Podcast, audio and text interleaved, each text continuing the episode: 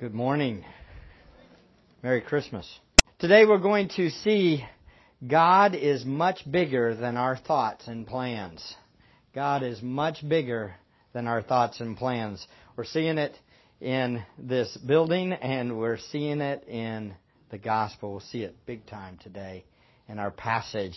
Matthew's gospel accounts, account focuses in on the lion, line of David through Joseph. Uh, remember, we saw last week that this line through Joseph was the legal line, the royal line back to David, King David.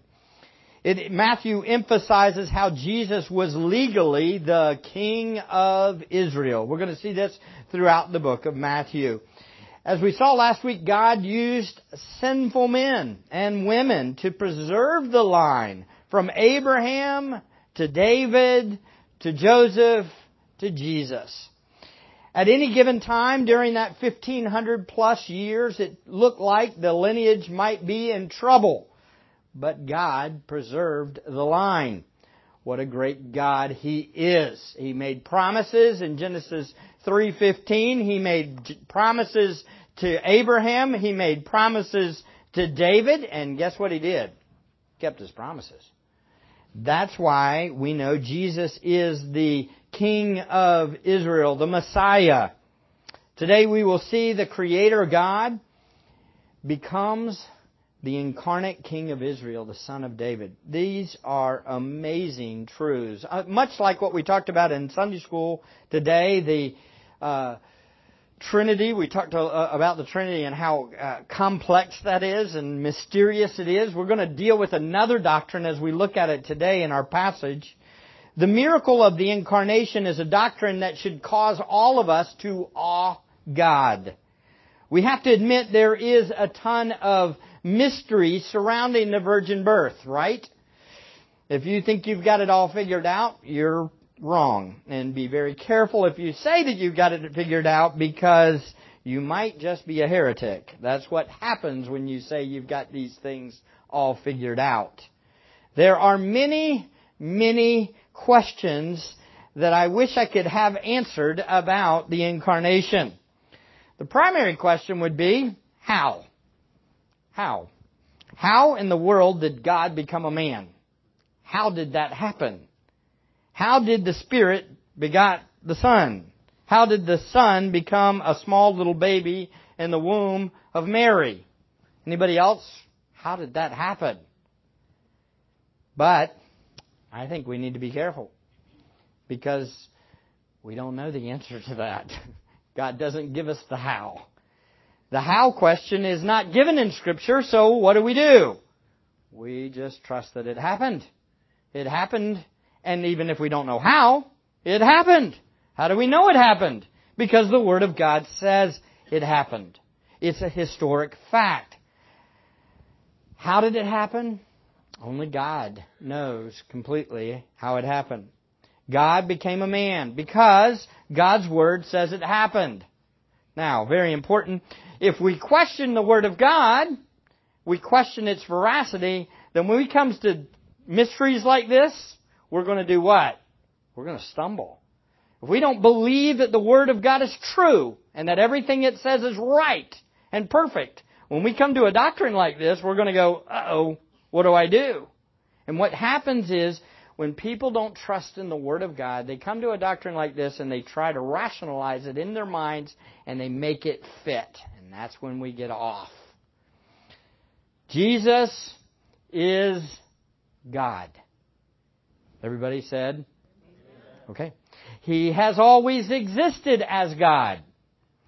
But he took on flesh. He became a man. Jesus is God. Amen? Amen? Jesus became a man. Amen. Okay. He was and is and will always be God. But he became a man. And he remains a man and God even now. What do we do with these truths? We trust the Lord. You know, it really does go back to faith, doesn't it? It goes back to trusting what God said is true, and this is who He is, so I trust Him, even if I can't rationally understand every bit of it. These truths are mind-blowing truths. These are facts that are contrary to anything that we see in our world presently. God doesn't become a man in every generation. It's only happened one time in history. But when the fullness of time, God sent forth His Son, born of a woman, born under the law, Galatians 4 4. This amazing truth is rejected by the world.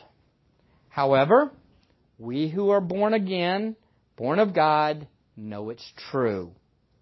This passage, as well as others, clearly states God became a man in order to save a people for himself. And we trust it, don't we? We don't know fully how God did it, but we know He did do it.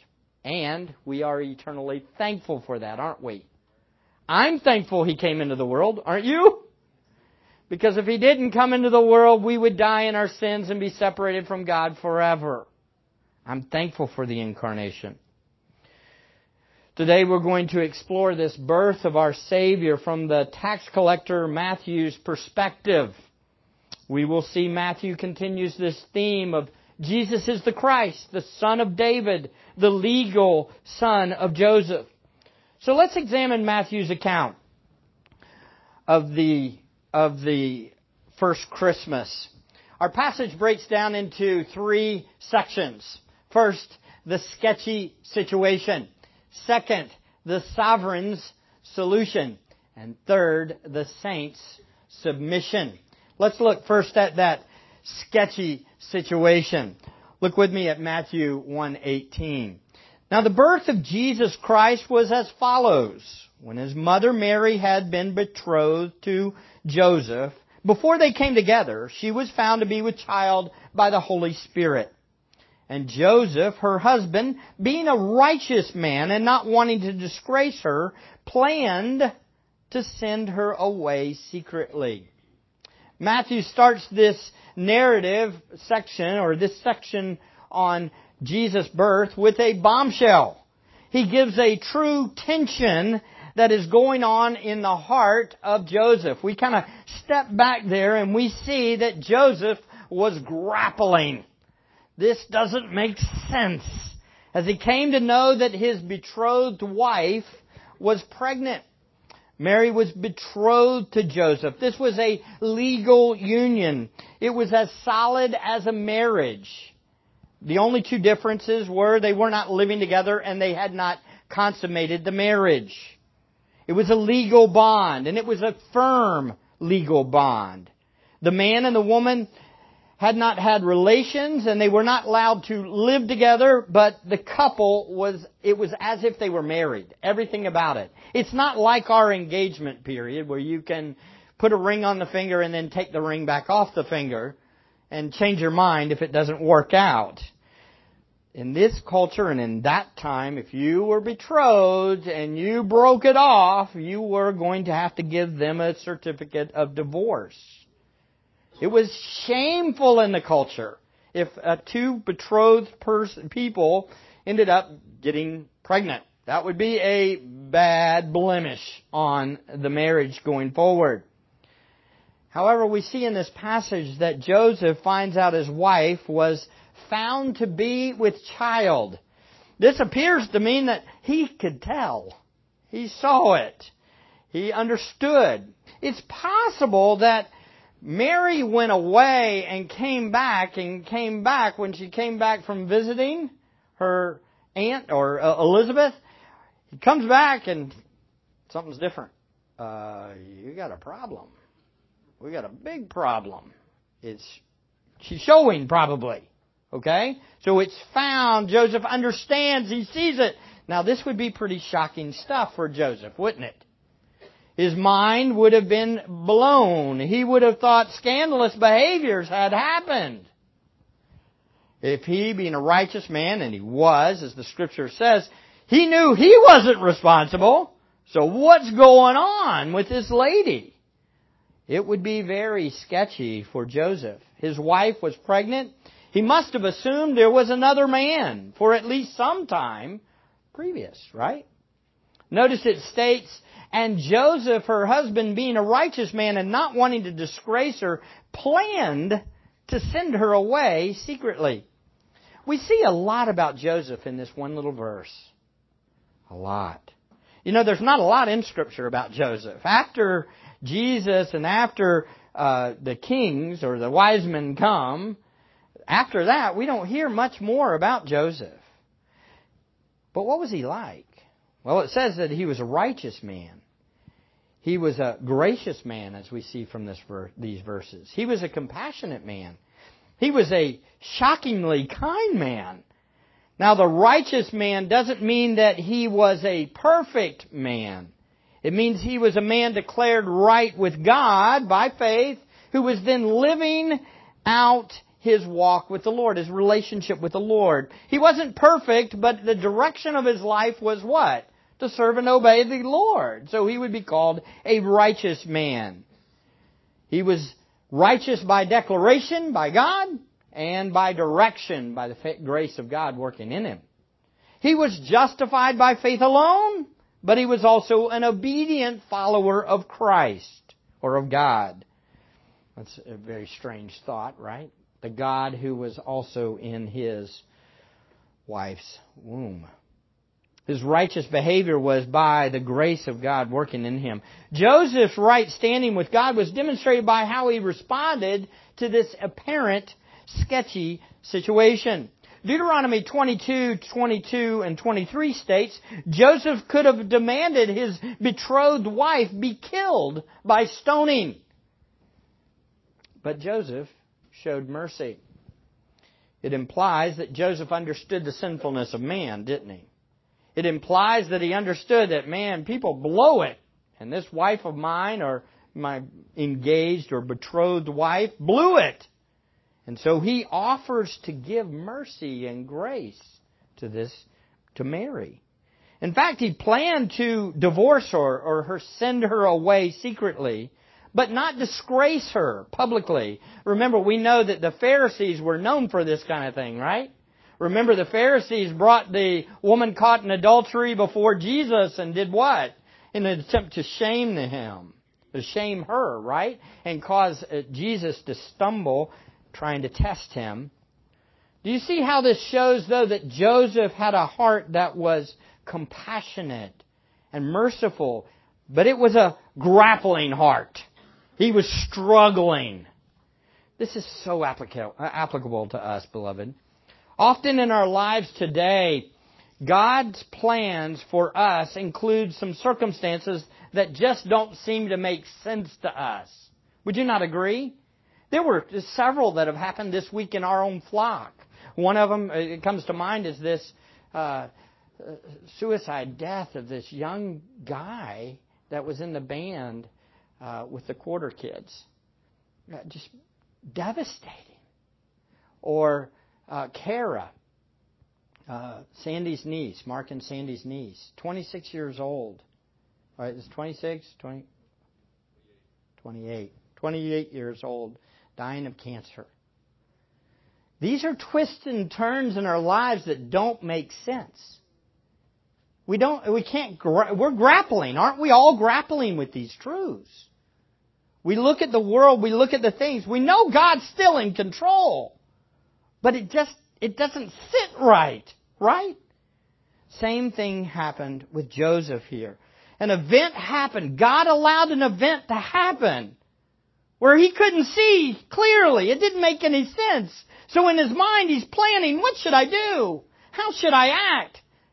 How can I glorify God through this? And he offers to put her away secretly, and he doesn't shame her. Our interpretation of our circumstances often seems wacky. We just don't get this world often, do we? It seems very sketchy. How can this be for God's glory and our good? How can this be happening? Why does a person have to pass away now? Why does this person have to leave now? Why do I need to lose my job now? Why are these people mistreating me? All these twists and turns and crazy things that happen in our life are just like what Joseph was going through. aren't you glad he went through them? See, by him going through these, we now have a Savior. He walked through trials that had, were part of God's plan to bring Jesus into the world. But put yourself in Joseph's shoes for a minute. What would have been your reaction? Oof. He had hopes and dreams of marrying a godly woman. He was committed to her. Mary didn't start being a, a, a, a, a godly lady after God chose her. It appears that Mary was a follower of God, a fearer of God. So, if Joseph was looking at her life, he was probably saying, yep, this is a catch. This is a good one. And then, she's pregnant. He was ready to spend the rest of his life with her. He knew he had pure, he had been pure towards her. He had considered God the focus of their upcoming marriage. I know it. And then she is pregnant. What? Can you imagine what went through his mind? What would go through your mind? Shock? Sadness? Anger? Frustration? Questioning? Brokenness? Shame?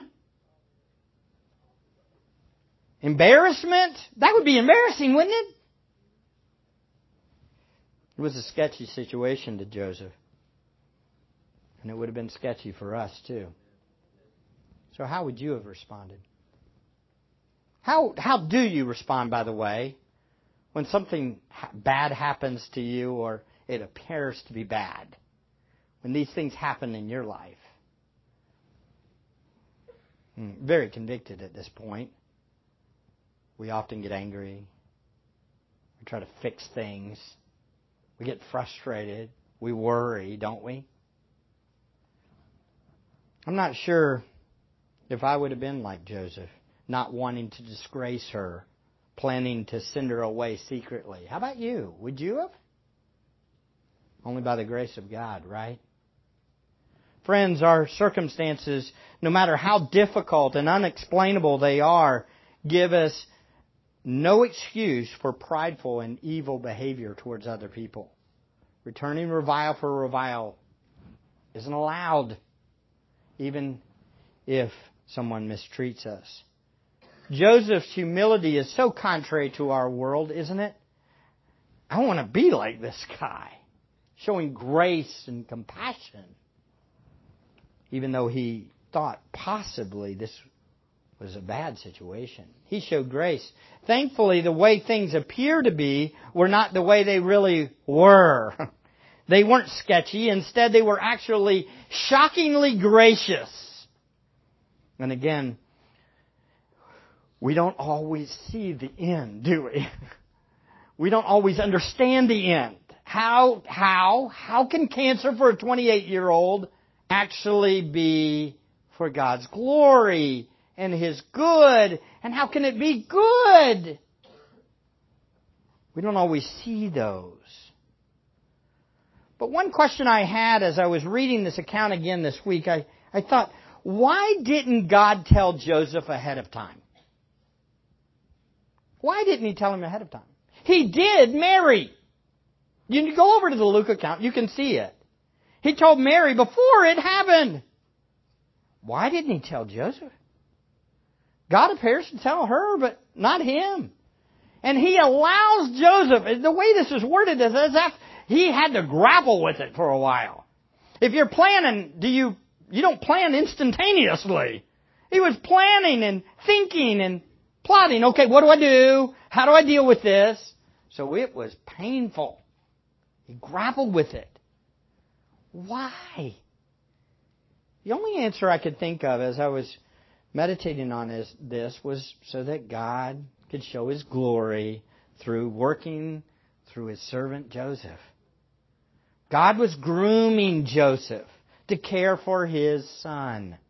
Joseph's grace and kindness towards Mary is truly amazing. God chose Joseph because Joseph would care for his son with the grace and care and dependence upon God that he showed through doing this.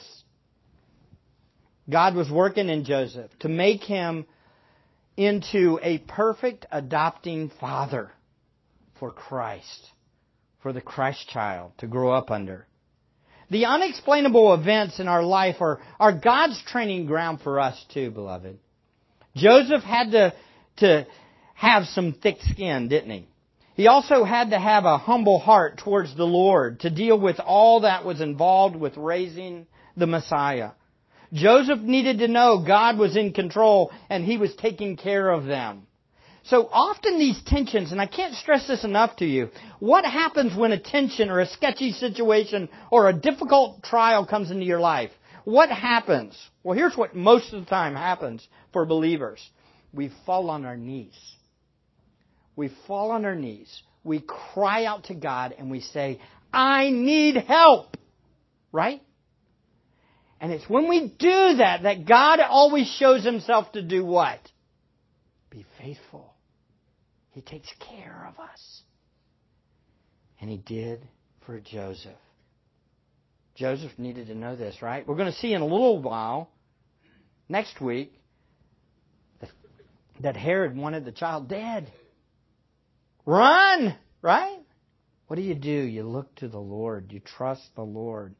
Joseph was learning how to depend on the Lord more. He was growing in grace and knowledge of the Lord. This is God's way. This is the way that God works in His people. He had this big plan to bring the Christ child, but He was using people to accomplish it.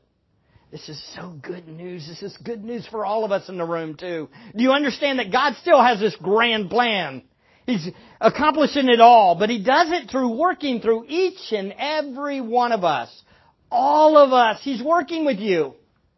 He's accomplishing great things. He's making you do what? Depend upon Him and find that He is faithful. What a good God. What a gracious Savior.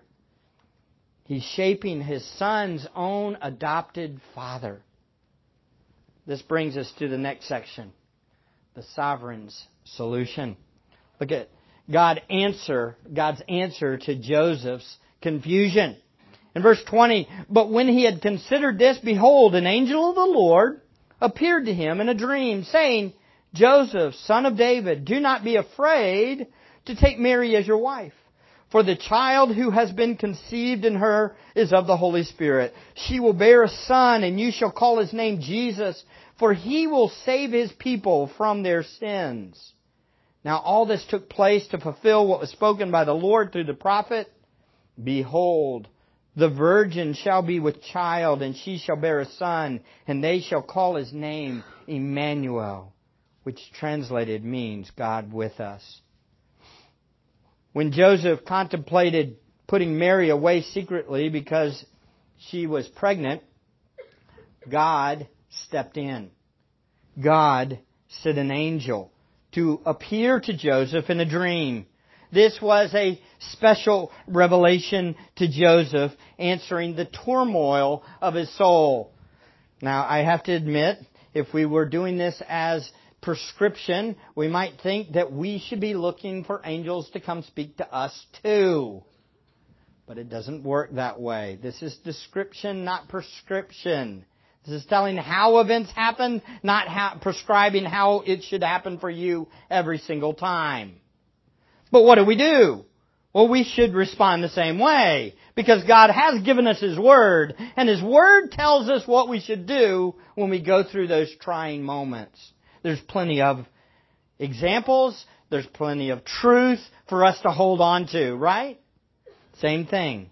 We see this with Joseph. Joseph is addressed by the angel as a son of David. Again, pointing to what? That royal line that's passed down legally to Joseph. Again, carrying that theme that was highlighted in the genealogy. Joseph is in the line of David. This would be encouraging for, uh, for Joseph, wouldn't it? It would be saying, hey, you're in the line of David. Something's associated with that. This Christ child's associated with that. Watch and listen. Joseph is given in this passage, notice, two imperatives to obey. First, he's told Joseph is directed to take Mary as his wife without fear. Now, normally, when we read a command like this to take her without fear, do not be afraid, take her as your wife, it might imply what? I think it implies that he might have feared. I think there was some worry, there's some fear that was in his soul. He needed to be encouraged. No. Trust God. Don't fear. And the reason for the imperative, uh, the reason to obey the imperative is given by the angel. Notice in the verse, it says, For the child who has been conceived in her is of the Holy Spirit. So, he gives a command, and then he gives the reason for obeying the command. And the reason for obeying, not being afraid and going ahead and marrying, is God has put that child there. That's simple. That's the answer. That's what he's saying. The Holy Spirit has put that child there. That answers all the questions, doesn't it? All the fears, all the concerns. Was there another guy? Nope. God put him there. Should I marry? It looks kind of strange. The whole world's going to be watching. At least our community will. The Jewish people are going to think I'm. Don't be afraid. I put the child there. That's what God was saying through this angel. In other words, trust God. He's doing this. He's the one in control. In other words, the baby is from God. God has done this miraculous thing. God was in the pregnancy of Mary. It wasn't sketchy at all. This is God's plan to marry your betrothed wife, Mary.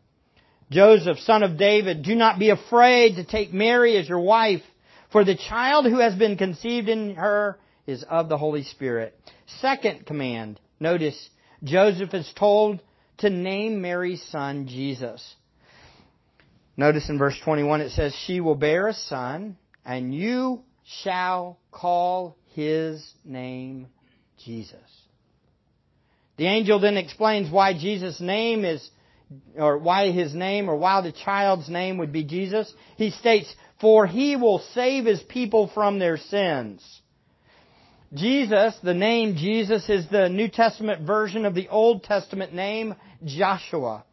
The name Jesus literally means Yahweh saves or the Lord saves. Joseph was instructed to name his legal son Yahweh saves. Why? because this son of David would save his people from their sins. I have to admit, the more I think on these events and stuff, I am blown away and I wish, I cannot wait to meet Joseph. I want to know more about what was going on in his brain. I wonder what he was thinking. How much of the Messiah did he understand? How much of the Old Testament passages like Isaiah 53 did he know? How much did he understand of those Psalm 22 passages where it says, My God, my God, why have you forsaken me? How much of these Old Testament prophets would Joseph have said, He's going to save us from our sin? Oh, that my son is going to be the Savior, the Christ. I'm going to name him Jesus because God tells me to name him Jesus. He is the legal heir of David's throne. Doesn't it make you wonder? It, it make, I, I would love to know all these answers to all these questions, but we're not given them.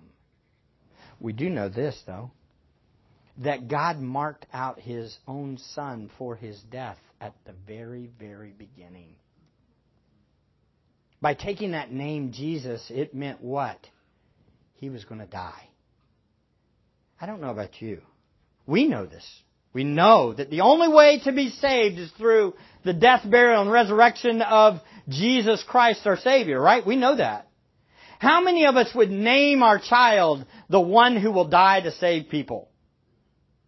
How many of us would name our child, here's your future, you will die to pay for people's sin? Not the way we plan out our children's names, do we?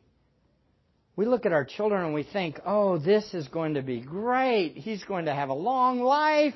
He's going to be fine. But here, Joseph was told to name him the sacrificing one, the one who saves his people from their sin. One thing's very clear. Joseph knew his child was given a huge responsibility from the very beginning. And as the father that was going to be responsible for caring for this child, can you imagine what it would have been like to be told, your son is the Christ child, the one who's going to save people from the sins? Parents, all parents in the room, how many of you feel this gigantic responsibility for raising your children correctly? Right? take it up a notch. You are responsible for caring for the Savior of the world,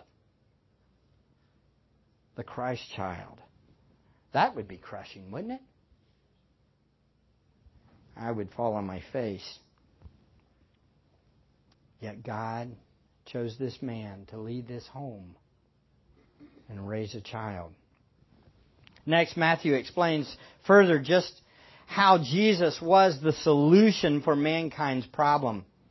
The angel might have told Joseph this information also, but it's not clear from the passage. It might be Matthew interjecting into it and explaining what it meant that Jesus would save their people from their sins. Notice it states, the virgin birth of the child who will save his people from their sins was a fulfillment of God's promises. Again, Matthew 1:22 states, "Now all this took place to fulfill what was spoken by the Lord through the prophet. Behold, the virgin shall be with child and shall bear a son, and they shall call his name Emmanuel, which translates God with us." Jesus' first advent was the fulfillment of God's promises, his sovereign plan. The prophet Isaiah, 700 years before, had spoke of a coming son or savior. I'm not going to completely unfold everything about this Isaiah passage. It is, it's loaded. I'll leave that for somebody like Ken or John to preach on one day for us. Or Mark Samick. I'll let you do that one, Isaiah, okay? But let's leave it at this. If you just read it in the most clear sense, it's a fulfillment, right? It's the final fulfillment of a prophecy that Isaiah had made that a virgin would have a child and the child would be named Emmanuel. Let's just leave it at face value, right? This was a promise that God had made, and guess what happened? 700 years it happened. What does this mean? Well, this is what it means. It means that if God makes a promise, he keeps it. It also means that God ordained and determined what was going to happen 700 years before it happened. Now what does that mean? That means what? At least 700, by the way, because I believe he ordained it before the foundation of the world, as the other passages say. It was just revealed to Isaiah at that point. It means that God has the whole timeline of everything determined before what? The world began. That's the sovereign solution. Do you understand what a glorious truth this is? This is so good. Do you ever get the feeling that sometimes that was an accident? Or why did this happen to me? it kind of throws you off guard. You don't understand why things are going on the way they're going. Maybe it seems sketchy. Remember this. God has ordained it all. God is sovereign over it all. We can trust Him. It's not sketchy to God. His answer is, is that everything's working exactly how He's ordained it. And when Jesus shows up on the scene, it was the fulfillment of the promises of Isaiah the prophet. A virgin shall be with child, and shall bear a son, and they shall call his name Emmanuel. Again, the doctrine revealed here is truly staggering. Jesus was the incarnate God. He dwelt in a human body on earth among the creation that he had made. Oh, so much. What are the implications for all this for us? Do you understand that this means that we have a God that understands the most frail points of our own life? He's experienced all the way from the smallest point until death. Nothing that we experience. There might be children in the room that are saying, God doesn't understand what I'm going through. Well, let me give you some good news, children. He understands perfectly what you're going through. You know why? He went through childhood. He had siblings. He had siblings that probably picked on him. He had it all. He went through the whole process. What a glorious truth, isn't it? It also, I'm so encouraged that our God, the Creator, the one that's keeping us alive right now, actually humbled himself to the point of becoming a man. And it always shocks me when I think about the idea of Jesus in the most smallest forms inside of Mary being God inside a womb. Wow! These kind of things make me worship my Savior. Doesn't it make you long for tomorrow when you can tell your kids again about the Christmas story? When we can tell them, hey, God became a man. Wow. These are truly, truly amazing thoughts. And it says that he will be called Emmanuel, which means God with us. God came into the world. He became a man. He was with us. You know, this, the, the implications are endless for this. God understands. God loves us. God is compassionate. He sees us in our sin. He knew how bad we were, and He came into the world to pay for sinners like us. And He did it in amazing ways.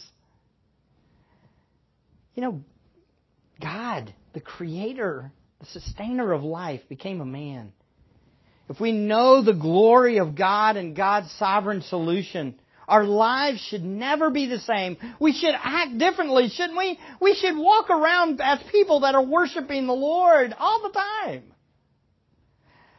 Again, I love the holidays, but I often think, shouldn't we be thinking on these great doctrines more than just twice a year? We should be thinking and meditating on this truth of the incarnation daily. All the time. Anybody in here think, anybody have one of these moments with your job? Well, you say, this boss just isn't treating me fairly. I'm in a very uh, rotten situation here, right? Any of us? Yes? Was it very fair that the God who created the world became a baby in order to what? Die for us? This is shocking humility. It puts our hands over our mouth, doesn't it? It makes us say, how can I ever complain about anything? God became a man for me. Amazing truth. If you're here and you don't know this truth, you haven't repented and believed in this truth, today's the day. You need to embrace Jesus Christ as your Savior. He is your hope. He's not just a baby in a feeding trough. He's a baby that grew up, lived a perfect life, and then died on a cross to pay for our sins and rose from the dead. He's the God man. What a glorious God, right?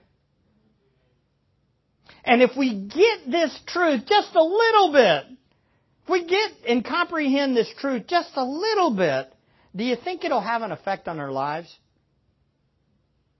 I think it will. I know it will. Matter of fact, I think we'll look just like Joseph. We'll look just like Joseph. Look at it. The saint's submission. Verse 24. And Joseph awoke from his sleep and did as the angel of the Lord commanded him, and took Mary as his wife, but kept her a virgin until she gave birth to a son, and he called his name Jesus. What is the response to seeing the glory of God? What is the response to seeing the answer to the tension that's going on in his heart? He has this tension. He doesn't understand why things are going the way they are. God says, don't worry. Don't be afraid. I've got it all figured out. It's all set up. It's been established before the world began. God with us is in your, is in your wife to be's stomach. And what's his response? Obedience. Obedience. He obeys. Are you having a problem with obedience? Are you having a problem with obeying God? Anybody in the room? It might be because we haven't really grasped the full glory of this message. Who Christ is and what He's done. See, as we understand the glory of what Christ is doing, obedience is normal. It's just like that, that child that gets a good, clear glimpse of their father's love for them. When they understand it, and the father shows them how much he loves them and he gives them a big hug and they have this great time of knowing each other and understanding each other and there's this awareness that comes over the child and the father then says, Hey, son, can you go get something for me? The child doesn't go, No, not really. I don't want to do that now. Most of the time. If you have these great moments where you're enjoying your child and there's this awareness of the glory of how much the Father loves you, then obedience comes a lot easier, doesn't it? Children? But when, but when we're all absorbed with ourselves and all we can see is our own circumstances and all we can see is this is, the world is about me. It's not about God. Then obedience is impossible. What was God calling him to do? Marry a lady that was pregnant God. At this point, the unregenerate would have said, This makes no sense. I'm going the other way. But the born of God, the one God is working in their lives, they know these truths and they then respond in obedience. And what did he do? He took her as his wife. He awoke and did it, what the angel told him to do. And he named his son, his adopted son, Jesus, the one who would save him from his own sin. Again, there are so many mysteries here, things that I just can't even fully grasp.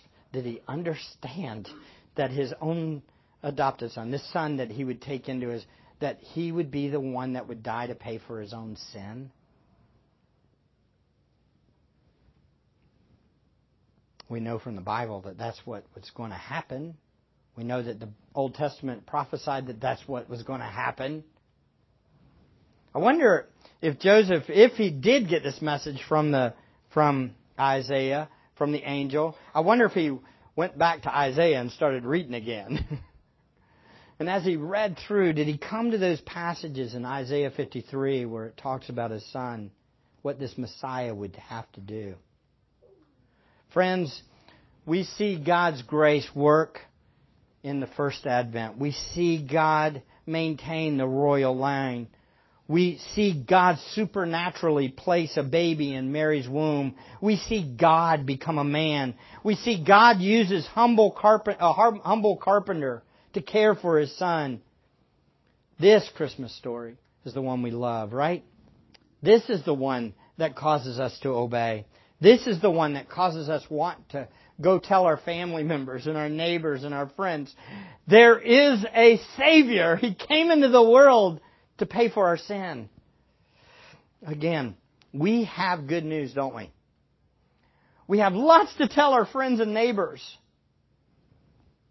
So go tell them. Go make disciples. Because here's the wild thing that when Jesus came into the world, he became Emmanuel, God with us. But he went back. But do you understand that he's still with us? How do I know this? Turn with me, and we'll close with Matthew, the end of Matthew. The end of Matthew. Look at this Matthew 28. First thing said about Jesus, he's Emmanuel, God with us. Last thing out of Jesus' mouth, recorded in Matthew, Matthew 28, verse 16. After his resurrection. Now the eleven disciples went to Galilee to the mountain to which Jesus had directed them. And when they saw him, they worshipped him, but some doubted. And Jesus came and said to them, All authority in heaven and on earth has been given to me. Go therefore and make disciples of all nations, baptizing them in the name of the Father and of the Son and of the Holy Spirit, teaching them to observe all that I have commanded you.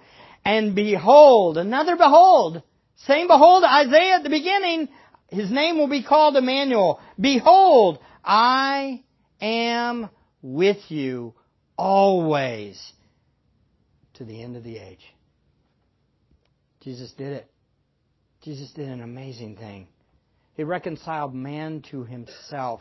And now we have the, the God of the universe dwelling within our souls, and we have a relationship with Him. And He's with us always. So what do we do? Based on the fact that He's with us and Christ has this authority, we go what? Make disciples. That's our job, right? That's our role. So the question is, are we going to be like Joseph? Now that we know these great truths, are we going to go do it? That's what we're about, right?